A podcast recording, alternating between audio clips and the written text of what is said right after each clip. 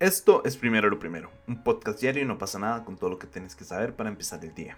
El Senado ruso aprobó el despliegue de fuerzas de paz en los territorios separatistas prorrusos de Ucrania. Por su parte, Estados Unidos, Alemania y la Unión Europea prepararon sanciones contra Rusia. Y en Paraguay destituyeron al ministro del Interior por supuestos lazos con un narcotraficante. Recuerden que pueden escucharnos de lunes a viernes a las 6 de la mañana en su plataforma de podcast preferida.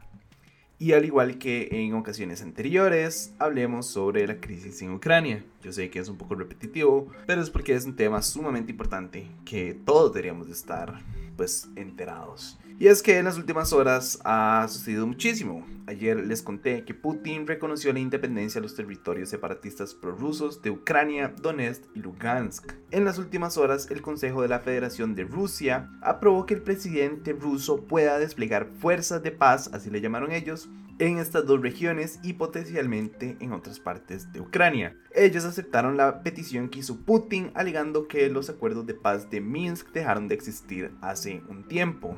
Un aspecto sumamente preocupante es que Putin aseguró que una potencial entrada del ejército ruso a Ucrania para apoyar a los separatistas rusos va a depender de la situación en el terreno. En concreto, él dijo, y cito, no he dicho que nuestros soldados van a ir allá, Ahora, eso dependerá, como se suele decir, de la situación en el terreno. En ese mismo anuncio, calificó Ucrania como un estado fallido, un títere de Occidente que preparaba una guerra relámpago para reconquistar las regiones separatistas. Un movimiento que ha generado muchísima tensión y temor a una invasión es que el ministro de Relaciones Exteriores ruso anunció la próxima evacuación de todo su personal diplomático en Ucrania para, y de nuevo cito, proteger sus vidas. Casualmente, ese anuncio se dio después de que se autorizó el envío de tropas. Entonces, no se están viendo como el panorama en grande Básicamente, Rusia pidió la independencia de, o rectificó la independencia de estos dos territorios, considerándolos ahora repúblicas separatistas pro-rusas. Entonces, básicamente lo que hizo fue tirarle la bola a Ucrania, diciéndoles si ustedes no se detienen y si ustedes siguen atacando a estas dos repúblicas, según ellos, pues no vamos a tener otra opción que atacarlos ustedes, porque ustedes son los que están atacando. Entonces, básicamente,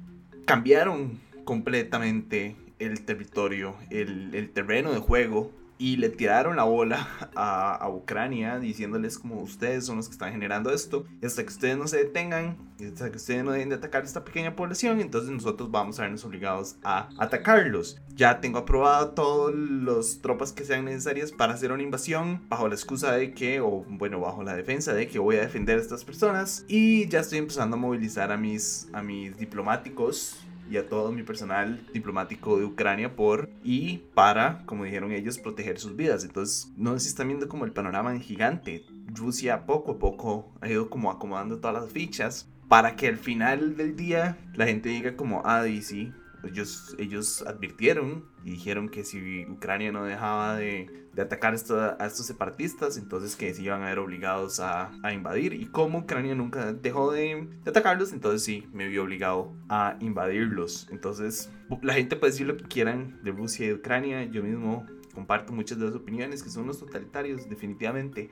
Pero si algo que Putin y, y Rusia son, son muy buenos estrategas. Básicamente DC es que le dieron vuelta al tablero y, se pusieron ellos a la cabeza y entonces ahora los malos de la historia son Ucrania que está atacando a estos separatistas rusos de estas eh, regiones independientes que tienen todo el derecho a ser ellos. ¿Entienden como el, el, el hilo conductor que quiere llevar Rusia en cuanto a este a este conflicto. Es como, no sé, de verdad que son, que son muy buenos estrategas. Pero bueno, como respuesta a todo esto, el secretario de Defensa de Estados Unidos, Lloyd Austin, aseguró que están trabajando con aliados para evitar que el conflicto llegue más lejos. Algo que me pareció interesantísimo es que el presidente Joe Biden dijo que ya autorizó un nuevo despliegue de tropas estadounidenses en los países bálticos, Estonia, Letonia y Lituania, e incluso aseguró que van a seguir suministrando armas defensivas a Ucrania. Es más, la misma Ucrania le pidió a los países de Occidente que no dejen de suministrar armas para hacer frente a la amenaza de una invasión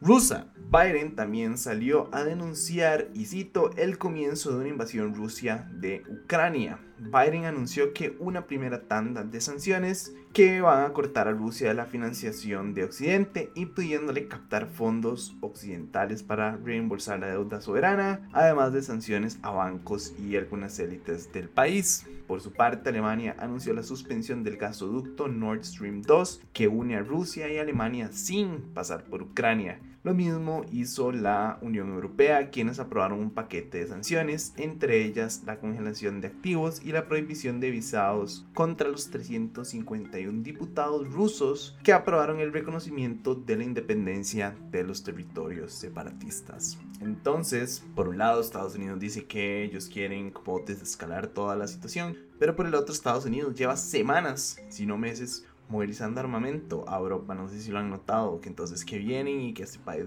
le venden tanques y que le venden ametralladoras y que le venden vehículos blindados.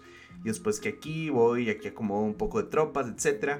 En realidad, tal vez vaya a sonar un poco controversial lo que voy a decir, pero yo creo que Estados Unidos está deseando que se desate un, un conflicto armado. Ellos de verdad Di, a fin de cuentas la guerra es un negocio y es un negocio en el que Estados Unidos está muy familiarizado y en el que ha estado muy metido y pues casi que toda su vida. Entonces en lo personal no me asombraría de que ellos realmente estén esperando que, el conflicto pues se desate. Ellos llevan, como ya les dije, meses, de meses, de meses de estar vendiéndole armas a Occidente, eh, perdón, a, a, Oriente, especialmente a Ucrania y a otros países un poco más pequeños. Entonces es como que todo apunta a que Estados Unidos también quiere que se desate. Y si no, igual están aprovechando la situación porque igual están vendiendo armas, igual están vendiendo cohetes, están vendiendo tanques, están vendiendo ametralladoras, están vendiendo municiones, etc. Entonces, en realidad Estados Unidos está saliendo como el ganador de, de este este conflicto, independientemente de si va a haber un conflicto armado o no. Aquí, y como lo he dicho una y otra y otra y otra vez, en realidad aquí los que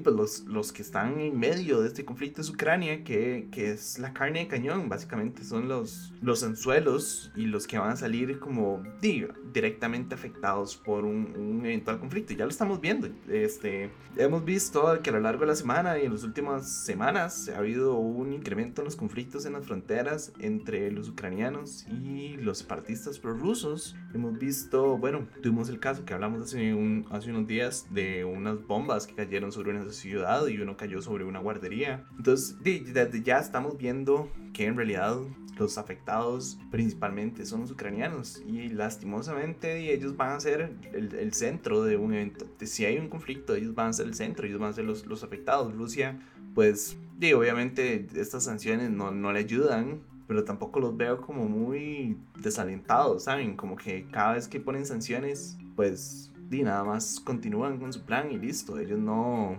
sí, pues no los veo muy desalentados como diciendo, ah, sí, esta sanción me dolió un poco, voy a dejar de movilizar tropas, etc. Entonces, pues no sé, no sé cómo va a acabar esto, todo pareciera que está escalando cada vez más, eh, pero después tenemos algo muy parecido que sucedió, no sé si se acuerdan, el año antepasado, ya estamos en 2022, sí, antes de la pandemia, recuerdan que estábamos, que tuvo todo este temor de un inicio de una tercera guerra mundial entre Estados Unidos y Corea del Norte. O sea, como que a lo largo de la humanidad y en especial en los últimos años y en las últimas décadas hemos visto que hay una tendencia a que a una potencial nueva guerra y mm, por dicha no ha sucedido nada. Entonces digo ojalá podamos seguir manteniéndonos como en este en este en realidad eso no es como el panorama ideal. El panorama ideal sería que no hubiera ningún conflicto de nada pero creo que un punto intermedio en el que di, nada más se mantengan como esta guerra fría, pues es un poco mejor en comparación con un conflicto abierto, ¿saben? Pero de nuevo, o sea, a fin de cuentas, los que están en el centro son los, los ucranianos y ellos son los que están sufriendo y Estados Unidos pues está feliz de la vida haciendo billete y Rusia pues está recuperando sus viejas aires y sus glorias del imperio ruso y sus ganas de volver a construir la URSS. En otros temas, les cuento que en Paraguay destituyeron al ministro del Interior Arnaldo Yucio tras la publicación de unos artículos de prensa que sugieren que tiene lazos o que tuvo lazos con un presunto narcotraficante brasileño recientemente detenido. El diario La Nación de Asunción publicó en su portada una foto en la que aparece el ministro destituido junto al brasileño Marcos Vinicius Espíndola Márquez de Padua, detenido hace una semana en su país por vínculos con el narcotráfico y lavado de dinero. Además, publicaron una imagen de una camioneta blindada, propiedad del brasileño que Gusio usó en sus vacaciones en Brasil. El exministro se defendió asegurando que, y cito, las fotos que se están publicando son en la sede de las Fuerzas de Operaciones Especiales en el marco de una exhibición en el 2021 de productos. Incluso dijo que durante sus vacaciones se le dañó el carro y que llamó al brasileño para alquilarle otro carro porque al parecer ya lo conocía porque le había pedido, ¿verdad? Ya se conocían porque él, este señor brasileño, pues vende armas y vende chalecos y autos blindados. Entonces ya había estado en contacto con, con el ministro del Interior para la venta o potencial venta de alguno de estos productos. Entonces dijo que como ya conocía y como ya le había hablado un poco de que se especializaba en la defensa, etcétera, que fue por eso que llamó a este señor para alquilarle un carro.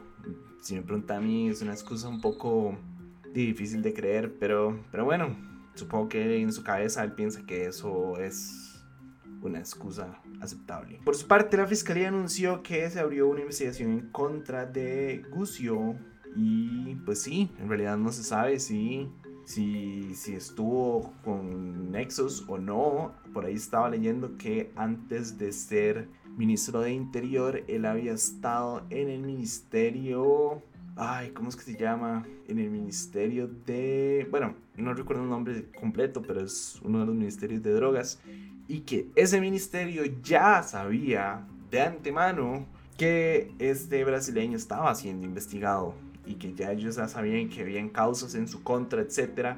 Entonces que no existe excusa de él de decir que no tenía la menor idea de que él estaba siendo acusado y que él no conocía sus negocios y que no tenía la menor idea de que estaba de que tenía causas penales en su contra abiertas en Brasil. Entonces hay, que, hay que ver qué sucede, qué tristeza, como les digo, qué triste lo que les voy a decir. Cada dos o tres episodios les digo que, que tristeza como Latinoamérica se está convirtiendo en una zona de narcotráfico y, de corrupción que está dentro como de todas y cada una de las esferas del poder y qué triste que cada tres días les diga eso, ¿entienden? Como, como que, que nos estamos convirtiendo como, como región, básicamente. En Costa Rica tenemos casos también de narcotráfico dentro del, bueno, de la Asamblea Legislativa, tenemos en, en la Municipalidad de Corredores, entonces qué, pues qué, qué difícil y qué duro ver pues cómo Latinoamérica básicamente se está convirtiendo en víctima del, del AMPA. Y ya yo sé que la gente bromea con eso y en Twitter está como todo este mundo como de, ah, sí, puro Latam, etcétera pero que, que, que duro que, que, es una realidad y que es una realidad que nosotros tenemos que afrontar y que si ustedes quieren tener hijos van a tener que afrontarla y sus hijos van a tener que afrontarla también, ¿saben? Como, como, como región estamos en decadencia y es deprimente de ver cómo toda nuestra soberanía y toda nuestra autoría como, como personas libres se está yendo por el desagüe básicamente porque alguien tiene un deseo de ser más poderoso y de tener más dinero que los demás y pues en su cabeza el fin justifica los medios. Entonces, pues sí, nos estamos hundiendo como región. Qué deprimente. Pero bueno, eso fue todo por hoy. Su apoyo hace posible, primero lo primero. Recuerden que pueden apoyarnos en patreon.com slash oficial. Y para seguir informándose, recuerden suscribirse a nuestro newsletter diario que pueden encontrar en nuestras redes sociales. De nuevo, gracias.